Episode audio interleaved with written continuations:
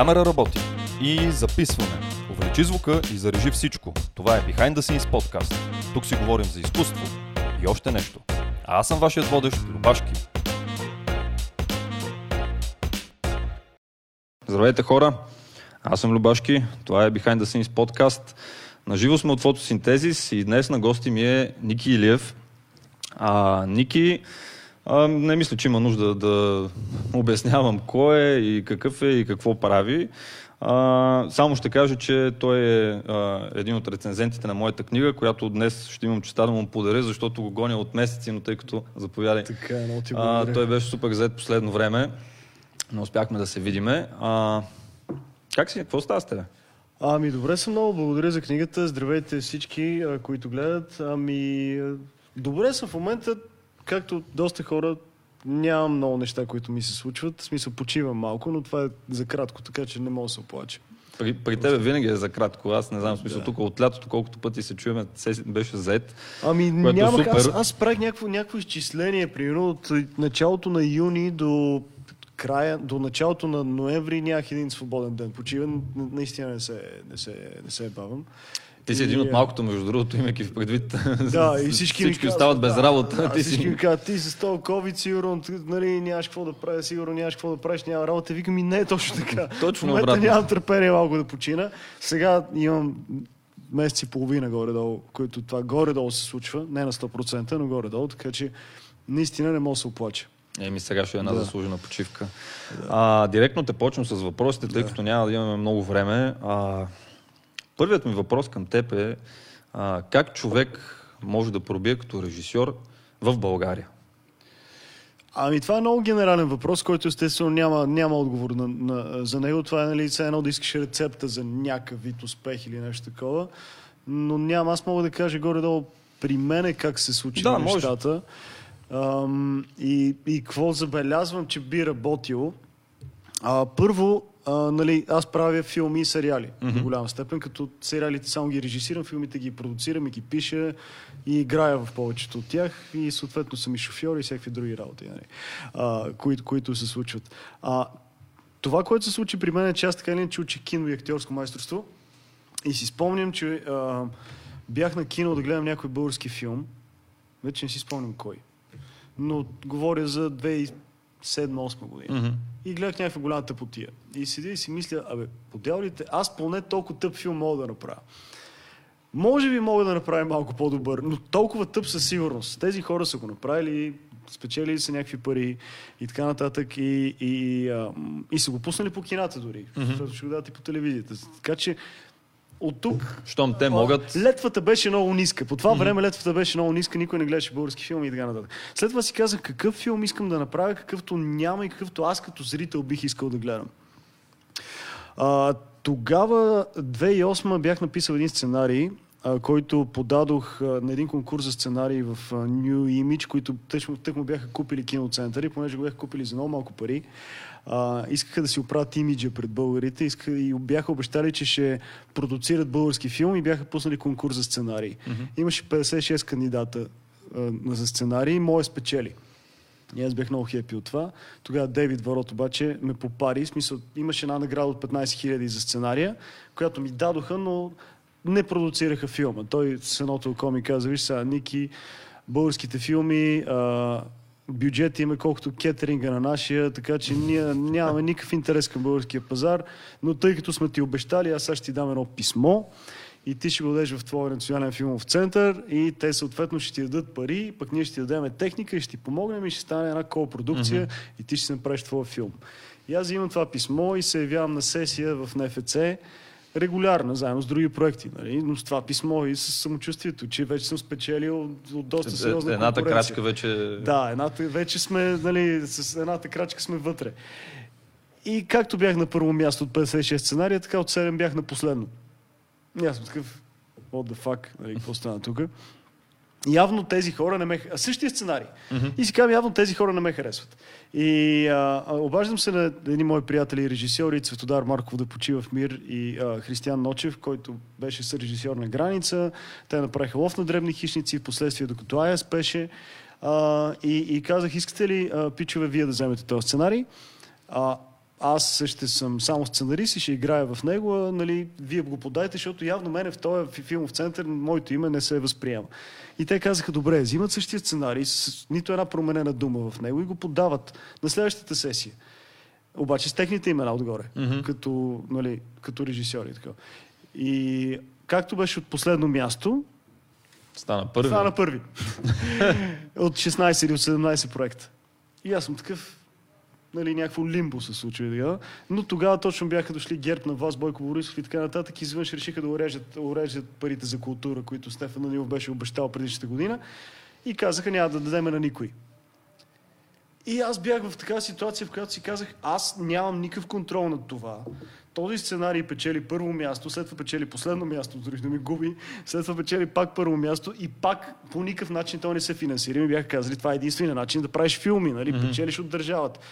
И, и, и така, и си казах, добре, има ли някакъв друг начин?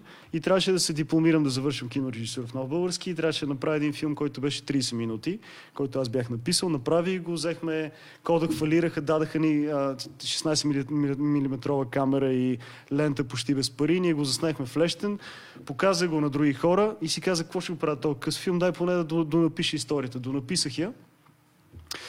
Показахме го в едно кино, хората много се изкефиха, смяха се, за щастие филма е комедия, така че смеха беше уместен. И се дойде един продуцент, с който аз бях работил като актьор и каза, чух, че искаш да правиш продължение, ако искаш стискаме си ръцете, 50 на 50 делиме, двамата сме продуценти, аз ще ти помогна с пари и с техника и заедно ще намерим останалите. Mm-hmm. А, и а, така мене това ми трябваше, тази искра. След което го пратих тия 30 минути в BTV. BTV казаха, харесват ни, съответно ще стана медийни партньори, след което исках да се свържа с Елен Делон, разни Жерар Депардио, те ми отказваха. Накрая свързах с Кристоф Омбер, той се нави.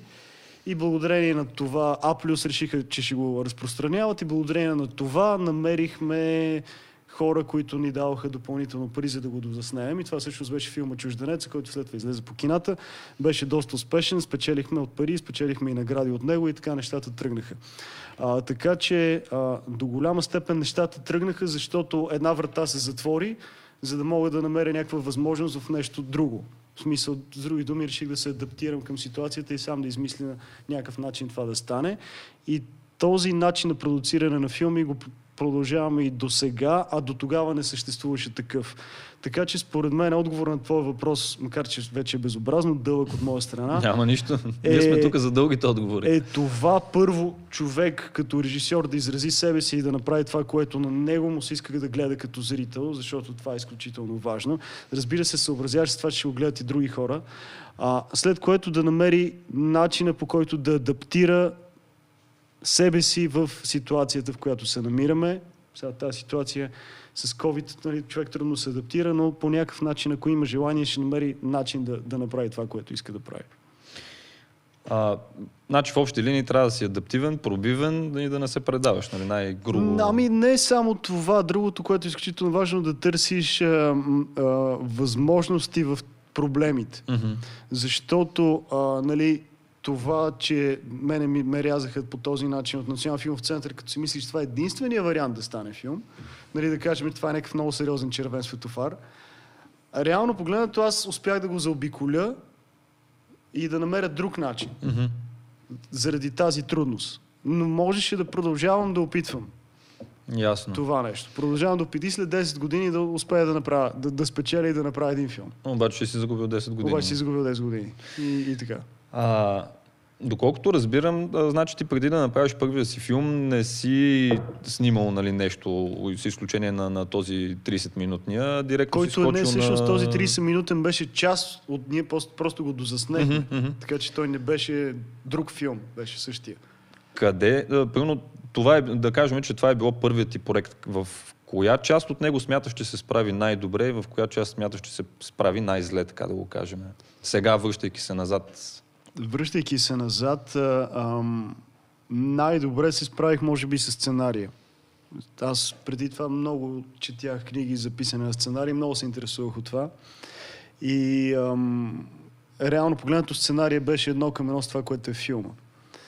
А, което беше добре. Аз нямах никакви технически познания, нищо не знаех като цяло за кино. И, нали, бях учил кинорежисура, но за съжаление не бях научил почти нищо.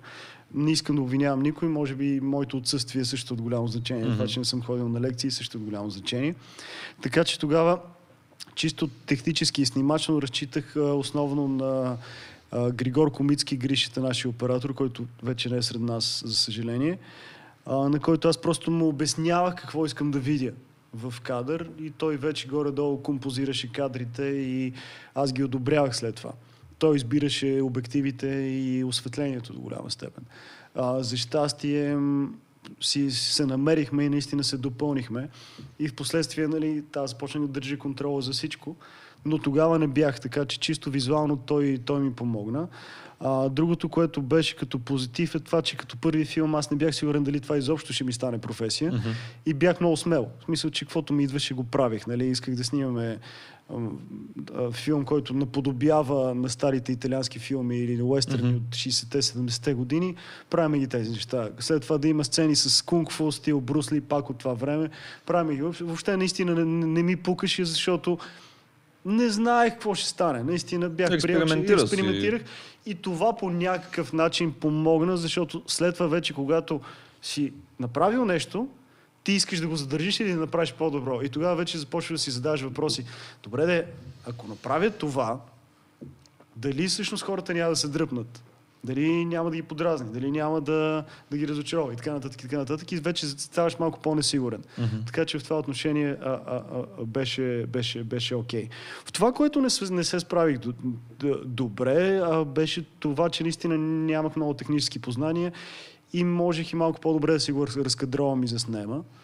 Но... Нужно ли е, между другото, режисьора да, да има технически познания? В смисъл такъв, нали, не говорим сега да си а, някакъв мега нали, тех гуру от сорта на всеки там бит да знаеш кое какво е на камерата и така нататък, но до каква степен трябва да си технически грамотен, защото нали, от това, което аз съм чел и което имам впечатление, в общи линии режисьорите се разделят на два типа. Има едни такива, които са нали, много технически грамотни и много държат на някакви детайли и буквално се мешат в работата едва ли не на оператора. И има такива, които си гледат само творческата част и нищо от техническата работа не ги интересува.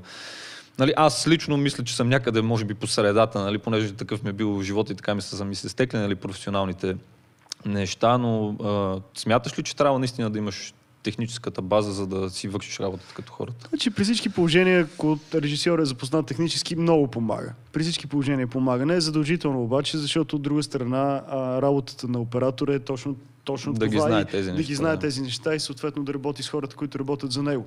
Но а, първоначално аз бях от тези режисьори, които нали, се занимавах само с творчеството, mm-hmm. как да разкажем сюжета, как да работя с актьори, как да интерпретираме сценария, визуално горе-долу как да изглежда, какви цветове да ползваме и толкова.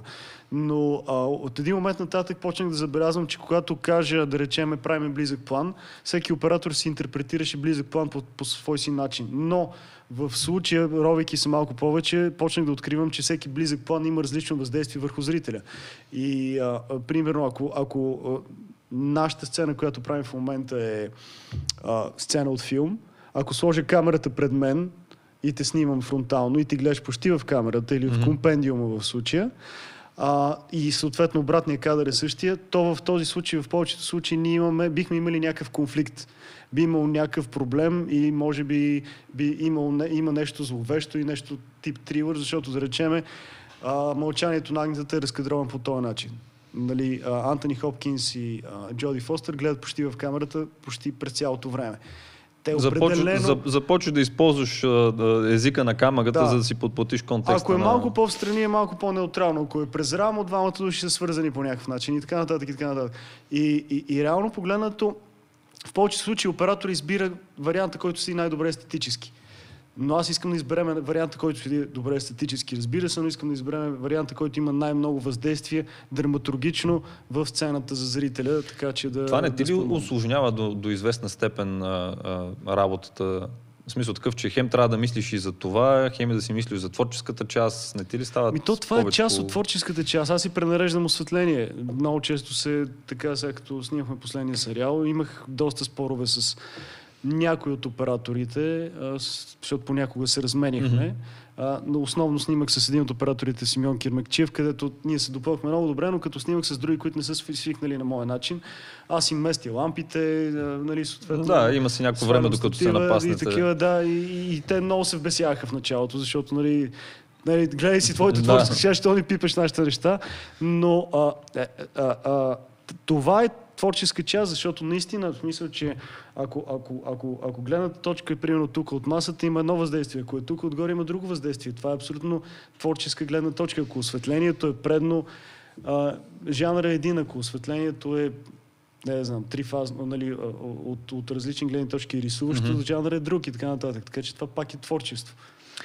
А, ти между другото си и, и преподавател в, в нов български. Сега ще ти задам най-дебилния и банален въпрос, а, без по никакъв начин да искам нали, да а, а, нараня чувствата на а, хората, които са в университет или пък хората, които не са. Mm-hmm. А, но нали, вечният въпрос има ли смисъл от, от образование в нашата работа или ако си учиш достатъчно самичък, пак можеш да вършиш. Нали, има десетки примери, които може да дадем за хора, които са завършили и хора, които не са завършили и пак правят нали, големи филми, говорим на световно ниво, но ти как го чувстваш като човек, който е завършил и преподава на всичкото отгоре в момента? Ами, виж сега, категорично, моето мнение е, че никой не може да направи добър режисьор друг човек. Смисъл, някои хора казват, искам да отида да уча в Испания или искам да отида в Нью Йорк и така нататък, защото там са най-добрите преподаватели. И какво е това? Мисъл, няма да станеш Ти, Скорсезе. ако няма желание. Да, нали, няма, да, няма, няма как да се получи. В смисъл това, което е в тебе, трудно някой ще ти го изкара. Така че ако ти имаш желание да се научиш, може да, да научиш от много неща. А, дали има смисъл като цяло в образованието? Ам, първо всичко, което човек би могъл да научи, го има в интернет. Всичко може да намери в Google, в YouTube, има всякакви видеа, има жестоки канали, които могат да научат на всичко. Проблемът е следния, че когато не си запознат с това, ти ще трябва да минеш през как да кажа, ще трябва да прочетеш тази книга от, кори, от кора до кора а, и, и след това да се чудиш кое ти е важно. Докато когато имаш преподавател, той те насочва на, примерно да речем, точни страници, които на тебе биха ти свършили работа. Ако кажем, че ти би се насочил към някои конкретни неща, защото може да искаш да си си всичко. Тогава при всички положения ще трябва да я прочетеш. Но ако искаш да си много добър в някои определени неща, преподавателя- преподавателят ти помага. Другото, което е, че преподавателите имат опит и са минали през различни неща, което ти можеш да вземеш mm-hmm. и да интерпретираш в своя опит, докато четейки неща в интернет, това е малко по, по-трудно. А, И отнема и време, да. Също така има и комуникация. Може да задаваш въпроси и по този начин да ти подобрят това, което ти правиш в този момент. Важно е да не, ги, да не следваш преподавателите си а, сляпо. Защото има такива, такива преподаватели в университетите, в които ти виждаш преподавателя Георги Дилгеров, неговите последователи са много ясни, нали, какви, какви филми правят, че много приличат на неговите. Mm-hmm. Което е грешка. А, а според мен всеки студент трябва да взима това, което най-много на него му работи от различния преподавател и според мен всеки, който има някакъв опит, би могъл да даде нещо. Защото дори да си тежко накадърен режисьор, си направил поне няколко филма, самия факт, че си присъствал на снимачна площадка и си създал неща, дори да си направил грешни неща, това пак ти дава а, опит и, а, и познание в тази сфера. Така че, да. Кое е най-трудното нещо? А, а, нали, при нас работата горе-долу се разделя на две неща. Или си на терен, или не си на терен. А, като при режисьорите, нали, работата на терен, мисля, че е възможно най-малката част от, от цялата работа. По останалото време, нали, поне при мене а, е така. А, кое е най-трудното нещо, когато си на терен и кое е най-трудното нещо, когато си извън терен по отношение на правенето, примерно на филм или на сериал? Най-трудното нещо като си на терен за мен е масовите сцени. А, сцени, в които имат, има много актьори и съответно много масовка, защото това винаги е проблем. А, от гледна точка на това, че ние винаги гониме график и от гледна точка на това, че много често актьорите имат предложения, те често се бият един с друг и така нататък. Масовката се изморява и трябва да имаш много добра система как да ги организираш тези хора и да вземеш най-доброто от тях преди те да са се отекчили, скарали, уморили и така нататък и така нататък. Спомням си, снимахме един сериал а, преди 2-3 години, Полицайът от края на града за нова телевизия и там бяха всичките, Маги Халваджиан го продуцираше, аз го- бях един от режисьорите и там бяха Ра- Рачков, Зуека, Геро, Огрински, всичките негови, всичките негови хора. И а, ситуацията беше следната, че първите 4 дубъла те се състезаваха кой кого ще разсмее. Нали, правиха си такива номера. В смисъл, снимаме и, и всеки пуска някакви шеги извън сценария, за да може да се разсмее и да се провали дубла. На петия дубъл обаче почват се уморя, почваха да се уморят и почваха да се карат. И ситуацията беше, спомням си, имаше една сцена с а, един актьор Крис, който имаше най-малко опит от тях и съответно те най-много него базикаха. И имаше една сцена, в която той трябваше да каже а, те са всичките в полицейското управление, всичките актьори там. Ние естествено сме назад в графика, нали, както обикновено. И той трябваше да каже, те се карат всички и той по сценарий трябваше да каже, спрете, ние трябва да сме като отбор по гребане. С други думи, да сме заедно, нали, mm-hmm. да правим. Обаче той каже, спрете, ние трябва да сме като отбор по плуване. И аз, който съм от другата страна, за да не спирам дубъла, за да не губим време, да. крещя нали, от стаята. Крис, не, не, не плуване, гребане. Да, от начало. И той, «Е, спрете, ние трябва да сме като отбор по плуване. И аз, гребане, да, на гребане, да, от начало. Плуване, гребане. И добре, и той нали, на четвъртия път. Ние трябва да сме като отбор по гребане. И нали, сцената аха да свърши и, и Рачков се приближи и каза, а, извинявай, аз не разбрах. Отбор по плуване или отбор по гребане? И те се от тези поприпадаха и така нататък. Ам, така че този тип, този тип неща са изключително трудни. Ам, а ко- кое е трудно, когато не си на терен? А, когато не си на терен е трудно да продуцираш филма и да направиш цялата логистика с, с, с това. Нещата да се случат. С, хората, да, италианските продуценти са казали, всеки един ден на преподготовка е проблем в повече, всеки един изминал ден на, от снимачен, всеки един изминал снимачен ден е един проблем по-малко. Просто защото винаги излиза нещо. Уредил си дадена локация, а, идват и, да речем, правят проблеми или се оказва, че в съседство има строеж или ще има концерт на Том Джонс, примерно, както на нас ни се случи миналата година. Mm-hmm. И така нататък. И всякакви такива неща, които трябва да измислиш какво да се случи.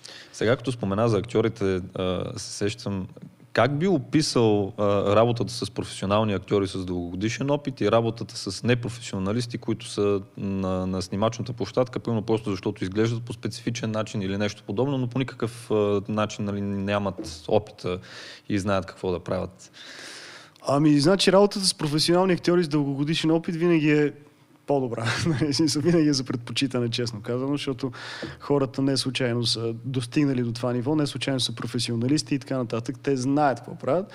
А, знаят как да... М- знаят, че съответно трябва да повторят много пъти дадена сцена и как да запазят емоционалността си във всяка една от тях. С други думи, тренирани са mm-hmm. да могат да повтарят много, да повтарят едни и същи неща много пъти и същевременно с това да изглеждат органични което е жестоко предимство. Докато на турците, които, или хора, които нямат опит, а, те са или много запалени, или много притеснени в началото и после се уморяват и вече не могат да го повторят, или просто запалват изключително трудно и минава много време докато стане.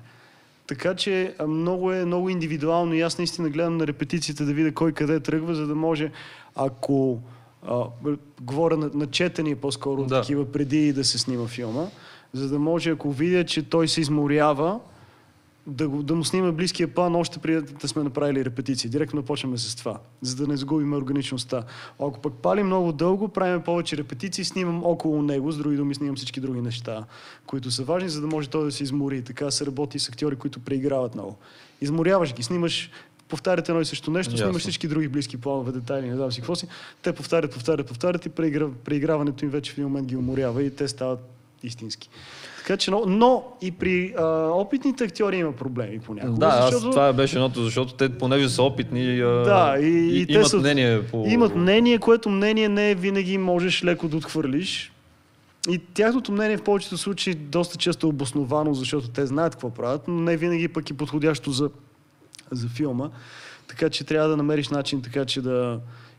Ако, да ако не го приемеш, нали, ако не го приемеш, по някакъв начин да го да го, да го откажеш по, по, по готин начин, без да, без да се разсърдят и така нататък. Ти, ти от кой тип режисьори си, между другото? От тези, които обичат колаборацията и се съобразяват с, с, с, с мнението на другите или държиш да става на, не, на твоето? съобразявам се, разбира се, то е екипна работа цялото нещо, така че това, което сме си, си казахме сега специално на последния филм, примерно с Башар, а, с който сме ко-продуценти, казахме си, правиме най-доброто за филма.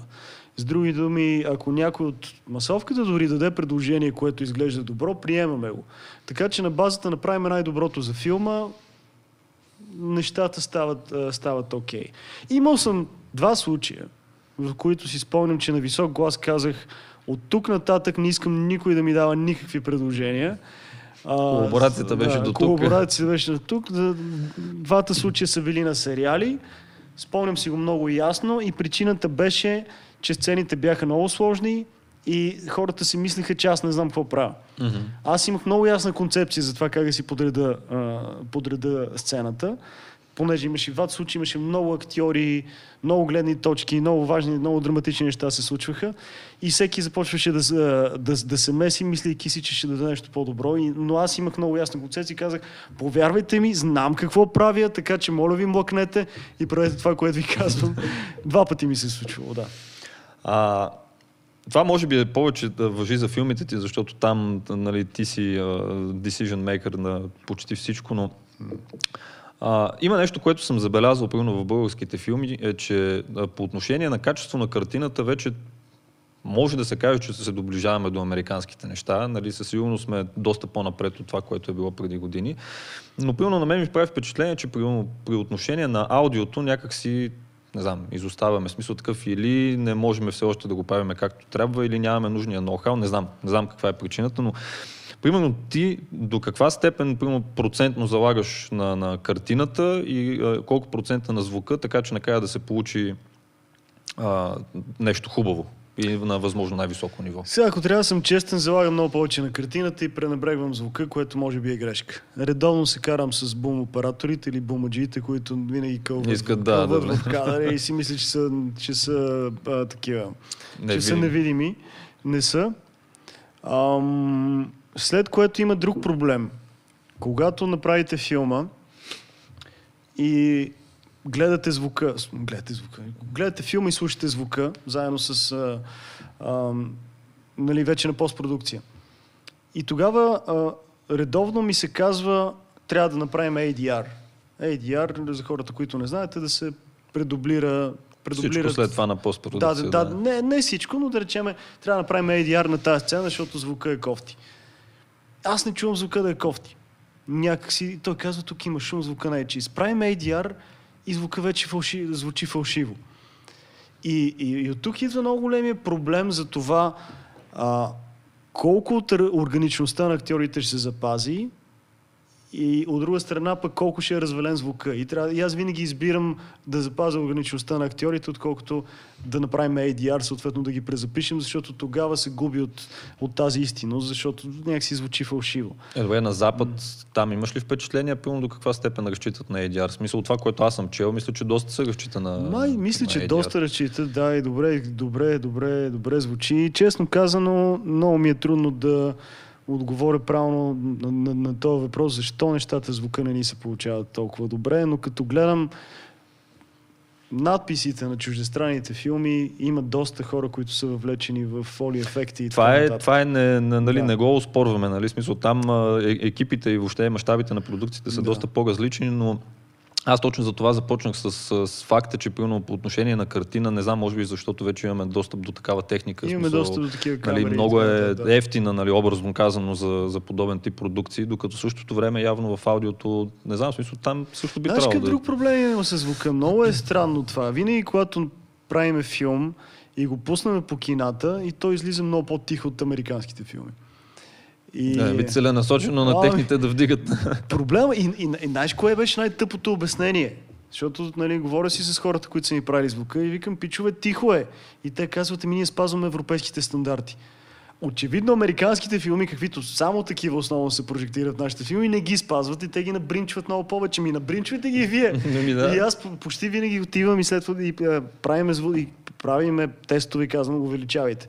Ма много ще го дигнем. Не бе, увеличавайте. И така нататък. Много е тънък този момент с звука и все още не мога да го овладея. Майка му стари и не знам.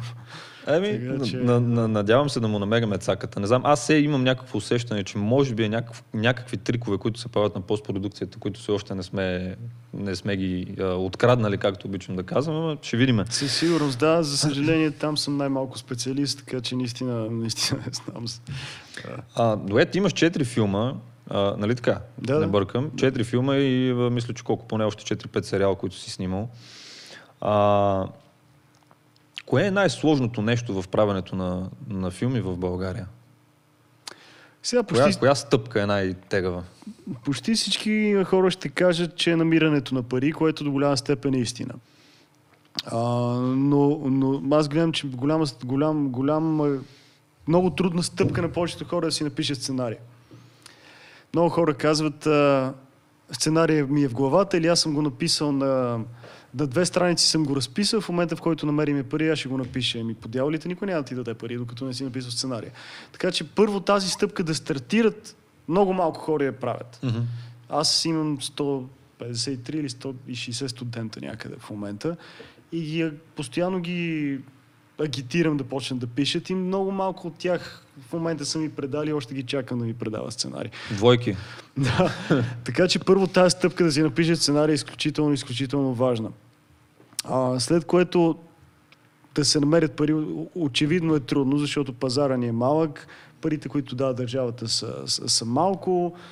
Начинът по който ние правим частните филми в, в интерес на истината е изключително труден, сега няма какво да се лъжим, да се лъжим и така нататък, така че това е другия проблем. Ясно. А, сега ще поговорим малко за пари. Това в, в нашия подкаст винаги е темата табу, обаче аз винаги го задавам като въпрос. Добре. До каква степен твоите филми успяха финансово да ти се, а, как да го кажа най-дипломатично, да ти се отблагодарят?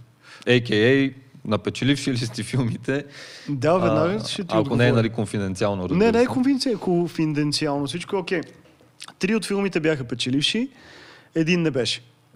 А, говоря за първите два и четвъртия бяха печеливши, чужденеца живи легенди и завръщане. А, особено живи легенди и завръщане бяха доста... Аз мисля, че от Бяха- публиката се приеха доста, Те, са, доста да, добре. те бяха най-гледаните филми български за годините си, сега завръщане също. Е, И а, начинът по който ние правим повечето филми е ние обезпечаваме филма преди той да бъде заснет. С други думи, основно с продуктово позициониране, Мгм. а, ние намираме бюджета на 100%.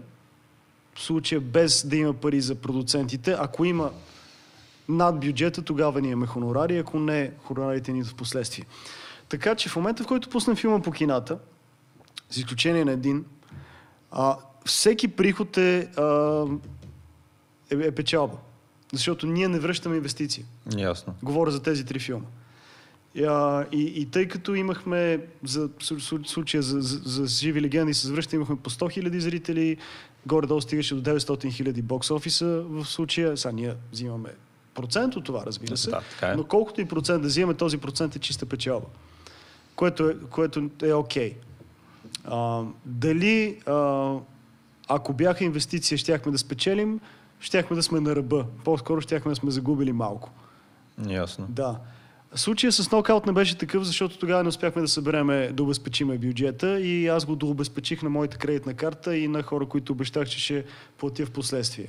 Той беше по-малко гледан от другите и съответно аз използвах парите да платя на хората, които не бях платил, но за съжаление не можах да си покрия кредитната карта, не можах да платя на други хора, които, част от които им платих в последствие от това, което спечелих от завръщане.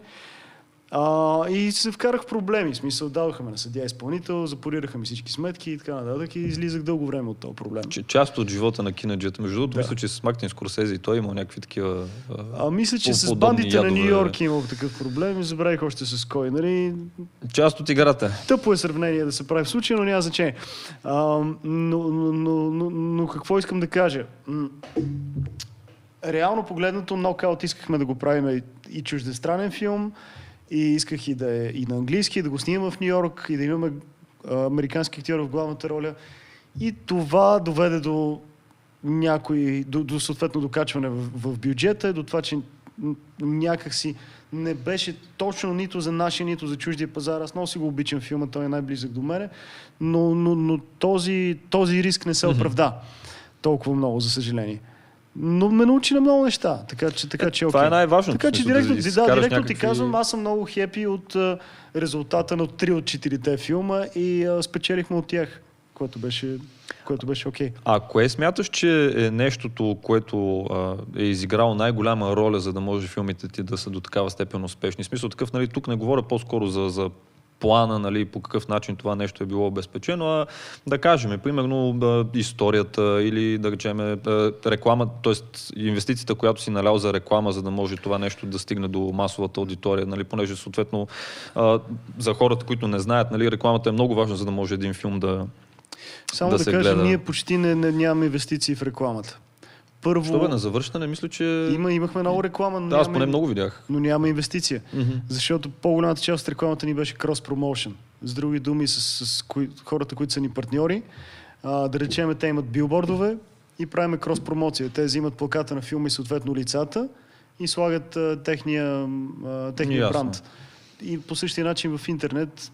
Това Добре, но, но, но, това. но пак е нали, някакъв елемент, смисъл такъв, за да не намесваме сега парите, по-скоро Да. чисто като нали, техника, за да може ти да си направиш филма а, печелиш. Примерно да речем формата на актьорите, които си събрал. Дали Да. това е било нещо. Не знам, смисъл, Да, да, тебе... да, да. Ами виж сега, наистина комбинация от много фактори. е. Значи първо, първо комбинацията е да, да, да, е чисто фундаментален отговор е първо чисто фундаментален. Защо искаш да направиш този филм? Защото ако си кажеш, искам да го направя, защото искам да спечеля много пари или да спечеля много награди, обикновено няма се случи нито едно от двете. А, трябва да го, първо да си кажеш, защо искам да го правя, защото искам да, да кажа нещо, което за мен е важно. След което, започвайки от истинност, вече оттам нататък, според мен, може да надграждаш за други елементи, които да ти помогнат. А, а, ако сценарий е достатъчно интересен и достатъчно забавен и драматичен и най-вече ако успее да докосне хората емоционално, това е нещото, което най-много работи. Защото колкото и да са ти интересни кадрите, колкото и екшен да има, колкото и да е смешен, ако, ако хората не се оприличават с героите и не излизат емоционално заредени от или развълнувани от филма, той все едно отминава. И това, което забелязвам, че при тези три филма, които бяха успешни, а, рекламата работеше до първия уикенд. И винаги работи до първия уикенд. След това, ако филма се хареса, рекламата става от уста на уста на Най- най-чистата реклама. И тези три филма, третия уикенд имахме повече зрители, отколкото първия, което значи, че хората вече са си говорили и, и е сработило а, а, по този начин. Така че това, е- това е изключително важно. Актьорите, които събираш съответно, са доста важни. Рекламната кампания е изключително важна, но пак ти казвам, ако, ако, ако, ако хората се преживяват това, което виждат, имах един случай в Нью Йорк с, с, живи легенди на един фестивал. Един българин дойде при мен и каза, а от 7 години съм си идвал в България, не мислех да се прибирам. Не съм си ходил в България, това беше в Нью Йорк. Не съм мислил да се прибирам, но сега след като гледах филма ти, вече си промених това мнение. И когато видиш, че нещата, които правиш, имат емоционален отклик у зрителя, той то остава в тях. Или, примерно, спирам в Пловдив, сега лятото имахме прожекция на ДБТП, където е сниман за връщане и го прожектирахме там и спирам на паркинга отдолу и тъй като филма снима в Пловдив, хората много се кефат. И съответно слязах на паркинга и трима души ме заговориха. А, и ам, аз казах, заповядайте на един от тях. Ам, дават филма горе и той гледа ми, той каза ми, аз съм гледал вече четири пъти на кино. Ам, така че те в повечето случаи, да. да. да, повечето случаи не го гледат, защото кадрите са много интересни или е много забавен. Просто нещо, нещо ги докосва. Нещо ги докосва в комбинация с актьори, в комбинация с визия, с места, на които е сниман, в комбинация с рекламна кампания и така нататък. А, сега, между другото, предполагам, че си чел нали, за този да, новия закон, който е за 25% такс ребейт. Чул го, да. Какво ти е мнението, всъщност? В Смисъл, не знам нали, до каква степен си запознат. Кажи ми може да малко коментираш. повече, защото аз само го чух и не съм се Ами, интересувал. а, доколкото това, което нали, аз разбрах е, че държавата ще връща 25% от а, инвестицията за филма. Нали, не ме цитирайте, не съм на 100% сигурен дали го mm-hmm. описах по възможно най-точния начин, но доколкото знам, а, в Румъния има нещо подобно Да. и това е подпомага нали, със сигурност а, индустрията там, докато в България това нещо сега Това се мъчат. чуждестранни филми или ще, или ще за А, филми? ами честно казано, аз нали, не, не, не съм го чел в детайли и по-скоро се надявах ти, ако имаш повече информация. Ами, аз имам един спомен, ако, ако става въпрос за също нещо в Румъния, бях на един фестивал преди две години в Иския, Иския филм фестивал и там беше румънската за заместник, зам премиера на Румъния, която беше жена. И тя разказваше за този закон. И каза, ние искаме да привличаме хора в... да снимат в Румъния и съответно ние ще даваме ам, От 20 до 30%. Да, там, между другото, извинявам, че те прекъсвам, там мисля, че даже има и, ако не се лъжа, 40, ако а, темата на филма ти по някакъв свързана начин е с свързана това, да. с, с, тяхната култура. Да.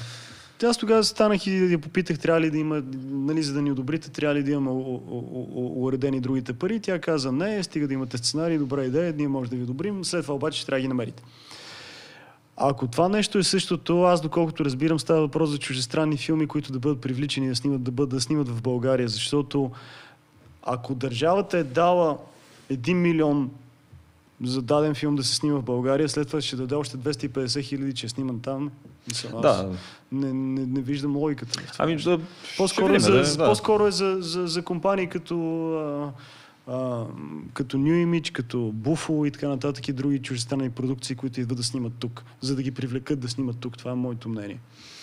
А, ти между другото, а, сега пак нали, не съм сигурен, но мисля, че на всичките ти филми и участваш в тях. Нали така? Ми само в нокаут имам, Само не в нокаут има една сцена. Просто не можахме да намерим актьори, аз се появих в последния момент, но В завръщане ти е доста да, в завръщане е доста сериозна. по-централна ролята, да. А, имайки в предвид, че си и продуцент, и режисьор, и актьор, а, първият ми въпрос е, това не е ли а, опасен микс от длъжности? И второто, което е, кое ти е най-любимото от всичките неща Значи, да правиш? На първи въпрос не е опасен микс, то е точно обратното. А, даже е доста необходимо, дори много помага. Първо, първо, защото имам един актьор по-малко, който трябва да режисирам. Смисъл, аз знам аз какво правя, знам, че няма да крия а, другите актьори от камерата, знам, че няма да ги загърбвам и така нататък. Така че един актьор по-малко режисирам. А, след това, когато правиме турне с филма и обикаляме и го показваме на различни места, а, когато аз участвам и във филма, и, и съм и режисьор и го представям, съответно това привлича повече зрители като цяло наистина помага от пиар гледна точка. И третото е, че а, за този актьор не му плащаме. Мисля, чисто продуцентски, този актьор не взима пари, тези пари отиват в филма. А, така че като цяло има доста позитиви в това отношение. От друга страна, ако трябва да се прави продуктово позициониране, не трябва да плащаме допълнителен хонорар на актьора, че Да, прави им, продуктово им, позициониране. имаш една камара документи по-малко за Да, една камара неща разправи. по-малко, които от чисто финансова гледна точка сега аз го правя, защото го обичам и съответно има роли, които виждам, че са си мои вътре. Аз съм ги написал и няма кой по- по-добре да го изиграе, защото той е излязъл от мене. Кое ми е любимото? Любимото ми е режисурата. Категорично, защото тогава имам най-много контрол и най-много работя с фантазията си и а, нещата най-много се доближават до това, което съм си представил и това, което искам да изразя. Разбира се, в мои филми, когато съм си, сам съм си писал сценарий, сам си продуцирам и тогава контролирам всеки един момент. Нали? Сега Башар се намесва на моменти, но заедно взимаме решението. А, така че тогава цялата отговорност си е върху мен, но става това, което искам да правя. При сериалите нямам тази свобода в повечето случаи. Давам предложения, но има други хора, които пишат, има други хора, които продуцират и взимат финалните решения, така че пак е добре, но не е, не е точно моето. Имам, между другото, един въпрос, а, а, понеже зрителите в момента ни гледат лайв.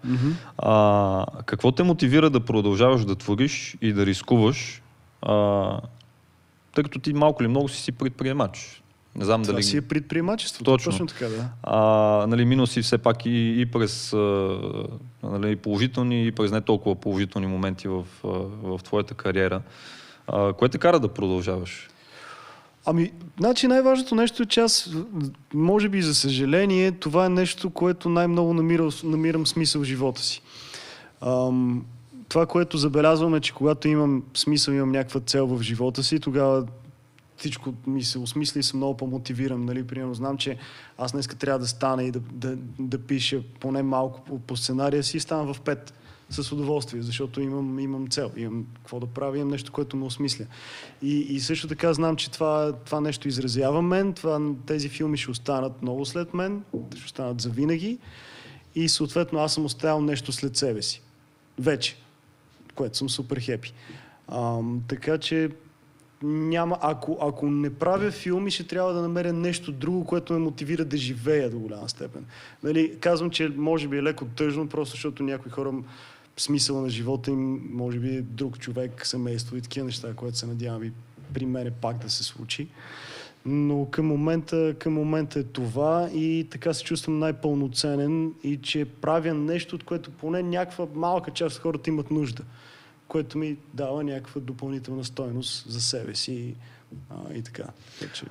А, при положение, че във времето, в което не правиш филми, нали, съответно правиш а, а, сериали, а, а, тук също имам два въпроса. Първото е, кое се режисира по-трудно, филм или сериал? И го гледаме само от режисьорска гледна точка, понеже нали, ти като си и продуцент на филма, ти сам каза преди малко, нали, имаш повече свобода да, да си правиш твоето, но ако разгледаш само като режисьор, кое от двете е по-трудно? Ами много е, много е относително. А, сериал, е, сериал е по-труден от тази гледна точка, че винаги много повече се бърза, графика е много тегъв и разказваш много повече неща. Ам, и ако филма можеш да си го изпипаш наистина както искаш, то сериала правиш повече компромиси. Това е, това е проблема. Мене сериалите са ми по-забавни, защото аз тях не ги продуцирам и съответно този стрес ми отпада. Но от друга страна е, е по-сложно, защото м- наистина разказваш една много дълга история. И трябва да си много добре запознат с мотивациите на всички герои, какво се е случило преди това, какво се е случило след това и така нататък. Като цяло става по-лесно, но ако наистина трябва да се направи на 100% както трябва, е много по-сложно. Ясно. А, и второто ми питане във връзка с тези две неща е, а, примерно ти, твоите филми, те са си изцяло твои, докато сериалите, примерно, не са. А, как стои въпроса а, по отношение на теб като творец? Смисъл такъв, като приключиш, примерно, с филма, а, ти ли търсиш сериал, който да правиш или те теб те намират? Не, сериалите ми ги предлагат. А, а, като, като цяло. В смисъл, няма толкова много сериали, които аз да търся, реално погледнато, но все пак в случая, като ми се обади Краси Иванков за братя, ние първоначално планирахме да снимаме завръщане 2 тази есен. Но COVID малко ни развали плановете. Някои от партньорите ни, спонсорите казаха, че трябва да изчакате. И ние казахме, окей, ще го изместиме за май месец 2021. И тогава той се обади. И аз си казах, отдано не ми звъни за All Inclusive, защото наистина не ми се снима такъв тип сериал. Mm-hmm. Не ме провокира не ми се снима комедиен сериал в момента.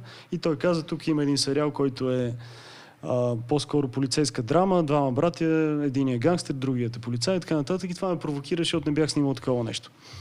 А, така че щях да откажа кое друго, но това ми беше интересно. И, и дойде добре, защото запълни време.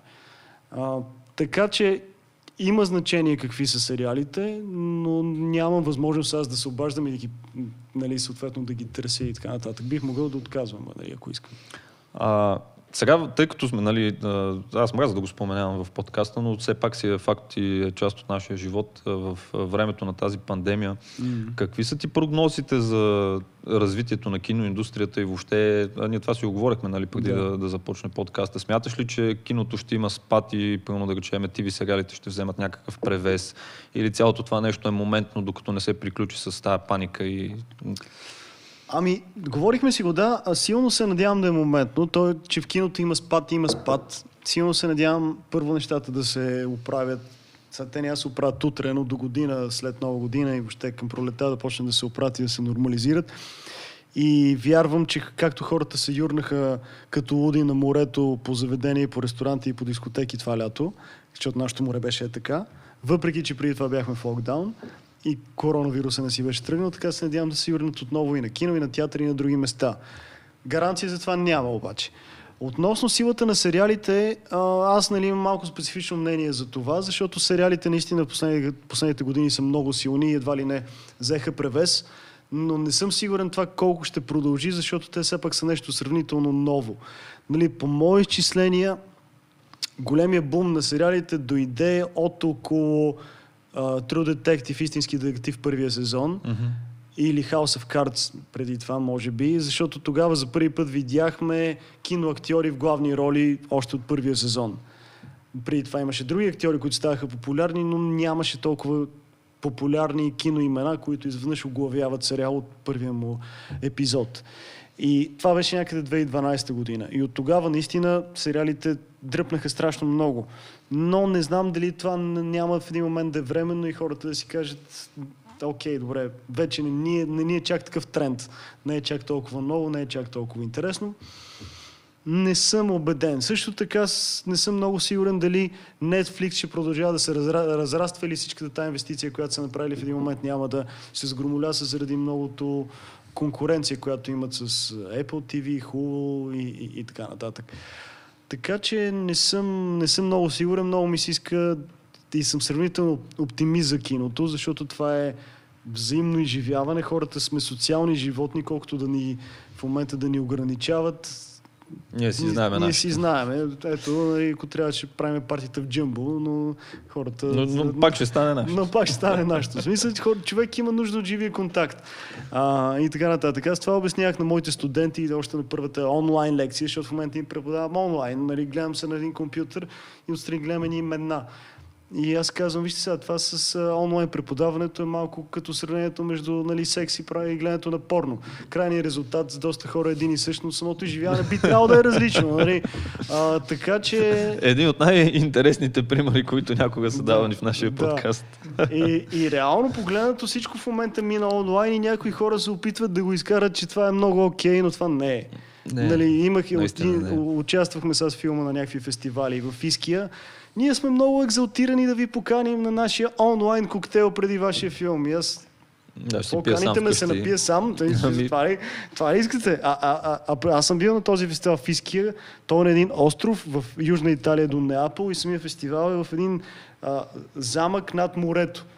Кой, и, Брутално място. Жестоко е. В смисъл, Невероятно красиво. И те, нали, по някакъв начин ще ми кажат, че са екзалтирани, че сега няма да е в този замък, а ще, ще, ще вкъщи. Така. А, така че, според мен нещата би трябвало да се върнат към нормалното. За сериалите, със сигурност сериалите ще продължават да са добри, но не знам дали ще надминат киното. Надявам се, че не. А, има нещо, което а, мисля, че хора като нас започват да си го задават като въпрос доста, доста по-късно и това, между другото, е един от тегавите въпроси, а не толкова каква камера ще ползваме на снимачата площадка. А, какво ти коства да си режисьор? Какво ти струва? Е, струва ми личния живот до голяма степен. Ам, защото аз си правих някакви изчисления, че примерно ако имам някаква по-сериозна връзка, нали, както бях женен до, до преди известно време, а, ще, в смисъл, ако това продължаваше последните две години, то със сигурност нямаше да продължи. Защото аз спомням, примерно, като снимахме за връщане, или дори до сега, до сега докато снимахме братя, но като снимахме за връщане, понеже аз трябваше да съм във форма, защото моят герой играеше треньор, трябваше да съм във форма, с това да го режисирам и да, нали, да играя вътре. И аз ставах, в, бяхме нали, една къща в, в, в Марково до Пловдив. Ставах в 5, преглеждах си сцените за деня, съответно водих си някакви записки, отивах да тренирам, в 7 бях на терен, съответно от 7 до 7 снимаме, след това се прибирам, разкадровам сцените за другия ден, преглеждаме програмата с първи асистент режисьор, нали, съответно пипаме нещо по, по колшита, гледаме прогнозата за времето, другите такива неща, мисля си за това как ще го снимам сцените и примерно вече към 9-10 аз съм припаднал. Аз, между другото, понеже в момента се занимавам активно с спорт, къде в целия този график успя да ядеш като хората? Ами бях се разбрал с а, кетеринга да ми носят веднъж на ден а, а, пилешко филе, ориз и две варени яйца. И от, вкъщи си взимах протеинов шейк, протеинов бар и, още... В смисъл, ядки. в, в, в, тренировките яденето е нали, голяма част от, от цялата работа и отнема и време да си го готвиш, че и да го изядеш на всичкото отгоре. Да. И като ти слушам какъв ти е графика, Не, не, няма тогава- те питам кога си спал, а кога, Имахме, кога имахме, яде. имахме кетеринг и аз всеки ден ядях пиле, яйца и, пиле, яйца и, и ориз. И всички други ядяха пица, такива неща, такова, мене ми носят пиле, яйца. Абсолютно всеки ден. И, и в един момент това ти е вкусно. Другите неща не ти си ядат. Аз преди няколко дена си го говорех това, нали, се спирам за яденето, а, по-скоро се връщам на предното. А, някак си сякаш е жалко или аз не знам как да го нарека. Смисъл, много хора, които са в, в нашия бранш, сякаш са обречени едва ли не да са си сами, защото са в, нали, правенето на това, което искаш, в нашия случай правенето на филми, сериали или реклами и а, съчетаването му с а, смислен личен живот някакси става много трудно, невъзможно. Не, не, не, не е невъзможно. Просто трябва да си осъзнат с тази ситуация и по някакъв начин, ако, ако си подредиш някакви важни неща в живота, като да речеме семейство, приятелство, работа, а, духовен, духовност, не да знам, и и какво да кажа друго, и, и, и, и, и, здравословен начин на живот. И ако можеш по някакъв начин да си ги следиш, като видиш, че едното за сметката, на, за сметка на другото изостава, да работиш повече върху него. Въпросът е, че понякога, ако това, което обичаме, много ни кеф и забравяме за други неща, или пък страшно много ни стресира, също забравяме за други неща. Ако може сме малко по-осъзнати в ежедневието си, би трябвало да може да се справим с тия работи. А, имаш един въпрос, между другото, аз не знам ти някъде в, в цялото това нещо дали не отговори, но а, въпросът беше на, на един от зрителите, как се справяш с стреса? Какво правиш през деня, когато да речеме не си на терен, за да ти се поправи малко, да ти свежи на главата и да... Ами, това, което, което, което прави е ам, първо да имам много из, сериозно изградени навици и да се подготвям много добре. А, в смисъл такъв, да много добре да знам какво, какво правя, за примерно, за да мога като отида на терен, аз вече да съм готов.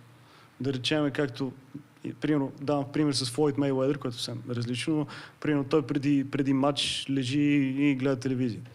И, Верно. да, и го питат, нали, няма ли да се подготвите? Той каза, аз ако не съм готов до сега, нали, няма сега няма да стана по-добър. Последния половин час няма да стана по-добър боксер. А, нали, е. а, да, така че, примерно, да речем, всяка сутрин ставам в, в 6, задължително пиша, примерно, един час, след това имам определен час, който отговарям на мейли, след това си вода дневник за важните неща за деня или за следващия ден, които са. После имам определени време за срещи. В 9.30 излизам с кучето, което слушам аудиокниги и се опитвам да се изключа по някакъв начин от всичко останало. И тренирам и се разхождам с нея в продължение един час сутрин и вечер, за да може и, и, и тогава мозъка ми се, се рестартира по някакъв начин. И ако си отделил достатъчно време да се подготвиш за нещата, които ти предстоят и си погледнал работите, след това би трябвало всичко да е окей. Стреса в повечето случаи е страха от стреса е много повече от това, което реално ти се случва. Самото изживяване на стрес е много по-лошо, отколкото самия резултат от най-лошото нещо, което си представя, че може да ти се случи. Така Ясно. че в, в, в, в общи линии... Нали, Сам си го правиш едва ли не. Ако си депресиран, живееш миналото, ако си стресиран, живееш бъдещето. Така че номер е по някакъв начин да, да, да, да се центрираш. Но, но според мен е начин да се подготвиш добре за нещата, които правиш. Ако можеш да промениш едно нещо в а, а, родната киноиндустрия, между другото, смяташ ли да се пробваш а, а, на Запад с нещо? Аз не знам дали, съм, дали сме си говорили с теб, но примерно да речеме да а, било то да, да пичнеш нещо на, на Netflix или да кандидатстваш, не знам, за режисьор на някакъв западен филм. Ми, доста е сложно това. Аз прекарах преди да, да, преди да направим Олши Road, а, прекарах и примерно два месеца в Лос-Анджелис, където се опитвах да си намеря агент, опитвах се да задвижа нещо, опитвахме се с моят ко-продуцент от там да продуцираме филма там. И а, нали, видях, че, че е доста сложно и ще трябва да, да ми, как да кажа, ще трябва да отделя много време, може би години, за да видим дали ще стане. И след това се прибрах в България и нещата се задвижиха много по-бързо.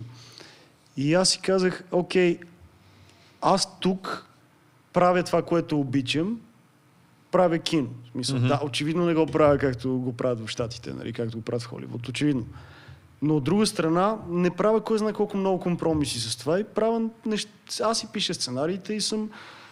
Те изразяват това, което ме вълнува в момента. Така че не е много далеч от това, което бих искал. Да, може би там би ги правил с повече пари и съответно биха станали по-високо качествени, разбира се, но най-вероятно там, откъдето ще идват парите, ще идват и много други условия, с които ще Със трябва да се съобразявам. Така че, окей, вместо да съм недоволен от това, че не, не снимам в Холивуд, по-скоро да съм доволен от това, че снимам и че правя това, което искам да правя. А, та, предното, което бях тръгнал да. Да. те питаме, ако, ако а, трябва да назовеш едно нещо, което би искал да промениш в родното кино, кое би било то? Значи много е, много е, ако може да специ, специфицирам, в смисъл да конкретизираме малко повече въпроса. С други думи, ако мога да променя нещо от, финансира, от начин на финансиране, би било това, че бих искал държавата така или иначе дава пари за кино, дава по-малки суми на повече филми и да развалят тази система, по която дават пари в момента на, на, по начина по който дават средства, защото в момента дават повече пари на едни и същи хора в, в повечето случаи. А, и трудно нови режисьори имат възможност да се доберат до държавната помощ. Ясно. Това е, това е едното. Ако говорим малко по-генерално от гледна точка на изцяло на българското кино, е, е по-скоро хората да се опитват да правят добри филми, а не да се опитват да правят комерциални филми или филми, които печелят награди. С други думи, да обичат повече процеса, отколкото крайния резултат.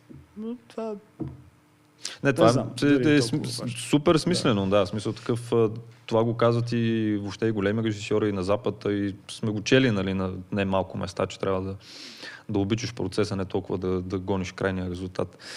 А, супер готино се получава, между другото. Много полезен разговор. Надявам се на хората също да им е, да им е много полезно. А, тъй като сме към края си, а, обикновено задавам един и същи въпрос на всички. То вземе се превърне в някаква традиция, не знам. А, какво е следващото нещо пред теб? Следващата ти голяма цел? Ами аз се, се опитвам да си отговарям на този въпрос и напоследък а, е това, че искам да продължа това, което правя в момента. С други думи, благодарен съм за това, което ми се случва, за това, че правя това, което обичам. Искам да продължа да го правя и да го правя малко по-добре и малко по-добре всеки път. Деца вика 1% по-добре, пак е, пак е окей. Така че няма голяма цел, предпочитам вместо цели да имам системи. Mm-hmm. С други думи, аз правя филми. Не, ще направя филм. Аз Ясно. правя филми. И така. А, имаме ли още въпроси? Не? Благодаря ти много за участието. Мисля, на мен ми беше много интересно да, да си поговорим пак. А, мога ти пожелая само успех с а, всичките а, цели, системи а, и амбиции, които имаш за напред. А, надявам се, като мине тук цялата тази галамация, да изкараш още някой филм да гледаме. А, и така, и да си здрав. Въобще, какво, какво друго ти пожелая? Благодаря ти, ти, ти, ти другото ти. си го правиш. А, ти също, а, за мен също беше много, много интересно, защото за първи път води цял разговор на тема, която е толкова конкретна и е нещо, което наистина най-много ме вълнува от всичко Ами останало. аз ще се радвам след време пак да дойдеш. С удоволствие. Смисъл, ще изникнат нови въпроси. Аз така и не, не, нали, обикновено не успявам да си задам всичките въпроси, които имам, тъй че със сигурност след а, няколко месеца може пак да те викна, като имаш време. С удоволствие. И, и така, хора, това беше от нас Behind the Scenes подкаст на живо от фотосинтезис, Кирито отново, без грешка. Между който иска да се научи да прави подкаст или въобще го интересува нещо в тази насока, да, да ти направя ли реклама или не? Ще изрежеш после за подкаста, знам. Добре. Абе, идвате в фотосинтезис. А, това е от нас. Този подкаст ще бъде качен за слушане към края на седмицата в Spotify, Apple Podcast, Google Podcast и всякакъв вид подкаст, каквито има. А, от нас толкова. Лека вечер на всички и не спирайте да бъдете креативни.